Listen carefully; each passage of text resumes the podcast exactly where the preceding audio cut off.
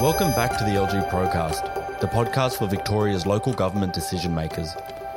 In our first edition for 2023, we're looking into how local governments can support Indigenous Australians by where they spend their dollar. With us today is Greg Welsh, a business leader who has been recognised for economic empowerment of Indigenous peoples and championing the UN Sustainable Development Goals. He's lending his advice on how councils can support Indigenous communities through their procurement. This interview is brought to you by the public sector recruitment experts at Public Sector People. They have specialists working all across local government divisions and in diverse positions at every level. So, if you're looking to recruit, you should email info at publicsectorpeople.com.au to get started. On to our interview. Greg Welsh is the director of Winya, a majority Aboriginal owned business that has been designing and manufacturing sustainable office furniture for the last eight years across Australia, with many customers being local governments. They run their own Indigenous employment program where they place Indigenous staff into their supply chain to maximise Indigenous employment opportunities and outcomes. Here's Greg with some insight into how their model works and the rationale. We've probably got 60 or 70 different companies in the supply chain we work with around Australia in any one day who are part of our program. So when we give a business enough work, part of the, the conversation they had back with me is I say, remember 18 months ago when we first started talking about this, we said, when you're getting enough work out of us, you're going to put an Aboriginal trainee in your business. And they go, yep. Said, it's time now. And they do it because they can see that rather than us being just talk and asking for something, we've actually delivered on the goods. They've made some money along the journey, and they're all long-term traineeships. They're not like casual labour or anything like that. We're hoping to create long-term Aboriginal middle class because they're more likely to employ more Aboriginal people, and Aboriginal people don't really want to be on social security. They want to be proud people like everyone else. And through our model, I think uh, we're creating that opportunity around Australia. Fitting into this model, councils as customers of Aboriginal owned businesses are all at different stages right now. Their level of involvement is often dictated by the size of Aboriginal communities in their local government area and complicated by the visibility of their businesses. Councils have got no, unless they're in an Aboriginal area particularly, they, they really don't have a strong mandate around Indigenous procurement. We've found that there's certain councils that have just decided to do it and, and decided to actually be strong in this and others uh, have not taken the journey at all. You know, we've got probably 10 or 20 councils around Australia who actively use us, uh, and others who don't have a, even a policy or guidelines around Indigenous procurement. Certainly, if they've got um, a reasonable sized Indigenous community in their council area, getting all those you know, younger people employed and in roles is a big benefit to the community. Look, it's hard for councils, the same as it's hard for any you know, corporate as well. Uh, and I think maybe it's even harder for councils because councils are seeing what's in their community. And if there's no Aboriginal businesses up and running strong in their community, they've got this view of what an Aboriginal business potentially is. And the problem is that, unfortunately, this is the very first generation of Aboriginal businesses in Australia. Like Aboriginals have traded for 60,000 years. There's shells from Broome in Cairns. So they've traded. But in the traditional white Anglo Saxon business sense, this is the very first generation, nothing handed from father to daughter or son. So they haven't got the visibility of what a, a, good Aboriginal business sometimes looks like in some of these remote areas. Or if they do, it's in a very specific window that they're used to seeing. And, and that's uh, it's a risk factor for councils because councils traditionally are fairly risk averse. So, how do you find businesses that benefit Aboriginal communities in your local government area? The issue of visibility is again important, and Greg has advice on identifying these businesses and the right questions to ask. Okay, so there is a fair bit of um, there's a fair bit of controversy in the Aboriginal community about this, and know, governments through their best endeavours have put in procurement policies to try and incentivise government departments and others to use Aboriginal businesses, and they're putting you know, long-term targets by 2028 to reach three percent of their procurement is with Aboriginal people, which they've done because 3% of the Aboriginal uh, of the Australian population identifies as Aboriginal or Torres Strait Islander. So that's where the number comes from. The issue for the Indigenous community at the moment is even though these targets are probably only about, in some states, only one, one and a half percent, you've got, it's called as it is, black cladding happening where you've got a lot of long established Anglo businesses have set up little operating structures atop their businesses to say, oh, look, uh, we're an Aboriginal business, give us all this you know, money that's been set aside. And I think it's pretty, it's pretty rough when they're doing this to basically target 1.5% of what's been set aside for the government to do a major social change in our country. I, I, I think it's pretty bloody sad, honestly. And that's the problem for local government and most corporates who have got reconciliation action plans and things who are trying to do the right thing is how do they how do they know they're doing something genuine you know, I remember sitting in front of the head of ANZ procurement probably about a year and a half ago, and he says, "Look, tell us why you're a proper Aboriginal business and what do you do?" Said, "We go through everything we do. We, you know, we bring in you know, stuff from remote communities and we get timbers from Arnhem Land and everything else we do, and we try and place Aboriginal trainees everywhere and maximise our own Indigenous employment." And he goes, "Oh, good. We'll talk now." I said, "Okay. Well, where's that coming from?" And he says, "I'm getting so sick and tired of people pretending to be Aboriginal businesses just because they're trying to get in front of me. Uh, and that's that's a bad thing because this is money that's actually being, I suppose, governments try to direct a bit to, to make Aboriginal businesses successful because every Aboriginal business is 100% more likely to employ another Aboriginal person.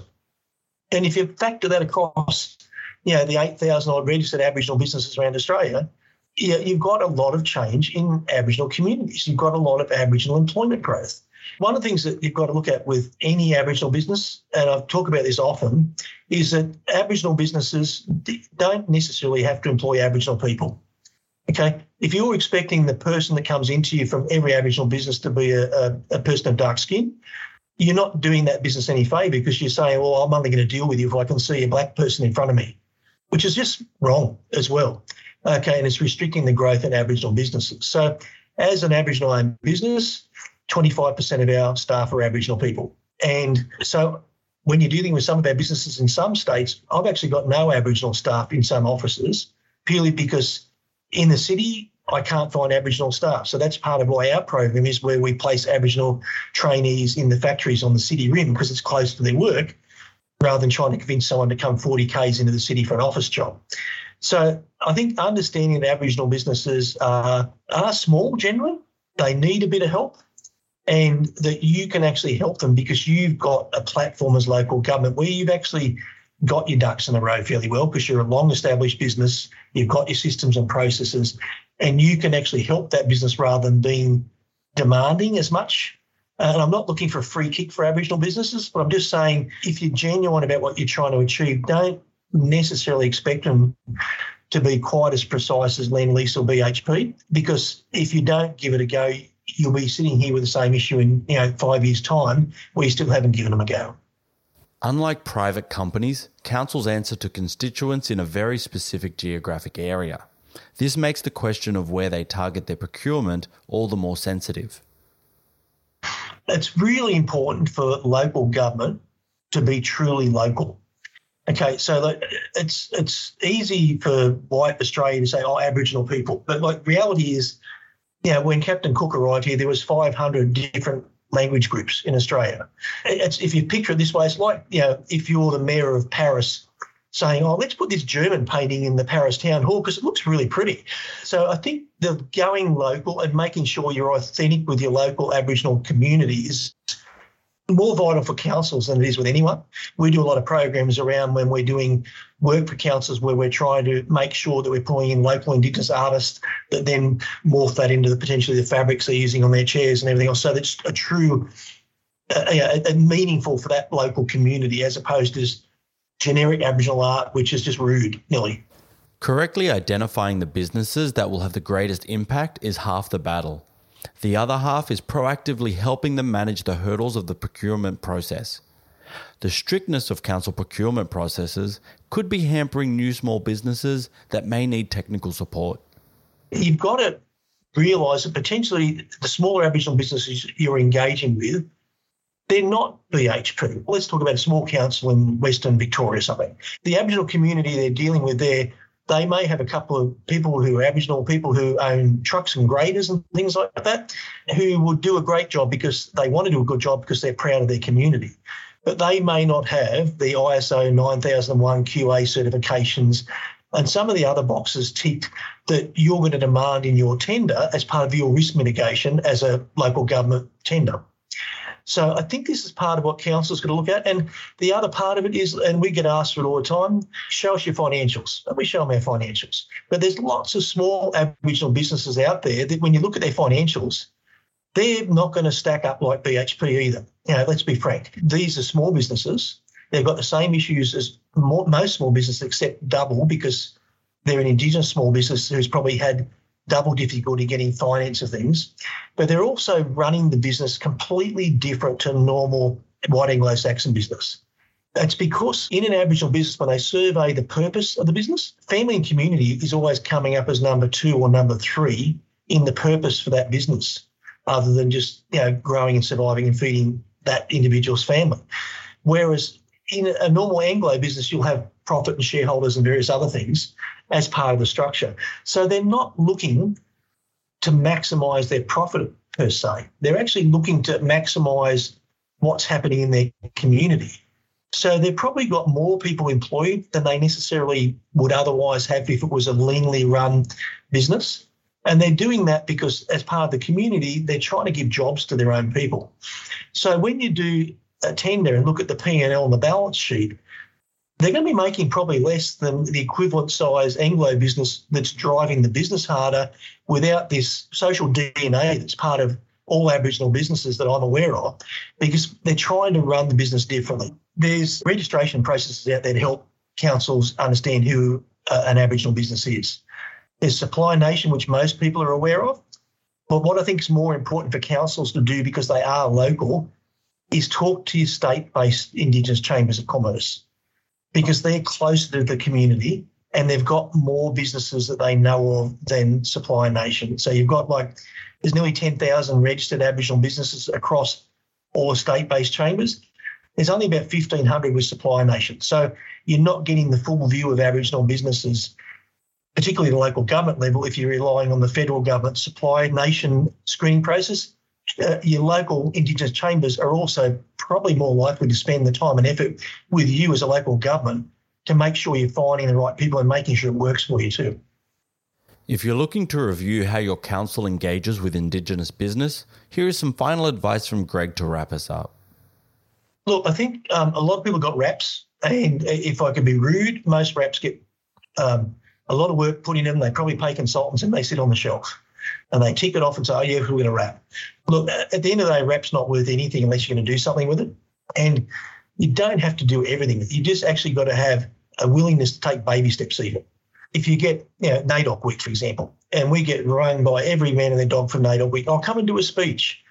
And you know, I've got I've been quite blunt recently because I've actually said, well, that's sort of called reconciliation and everything else because it's supposed to be coming a bit back the other way. It's not supposed to be you've invited an Aboriginal person to a morning tea and therefore you've ticked the box. It's if you try to be truly focused on reconciliation, it's got to be coming back the other direction. And as a, a normal human being, I'd like to understand and think that we can do better now. So let's take a few steps towards it.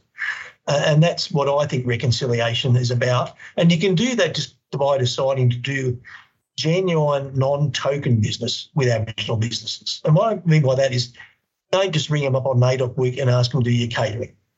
Okay, try and work with them to get the catering you want for the other 51 weeks a year, if that's what you're going to do. So you're actually creating something meaningful with them and you're hopefully letting them grow and put other Aboriginal employees into their business Thank you to Greg for this episode's interview, to Public Sector People for sponsoring the LG Procast, and thank you for joining us.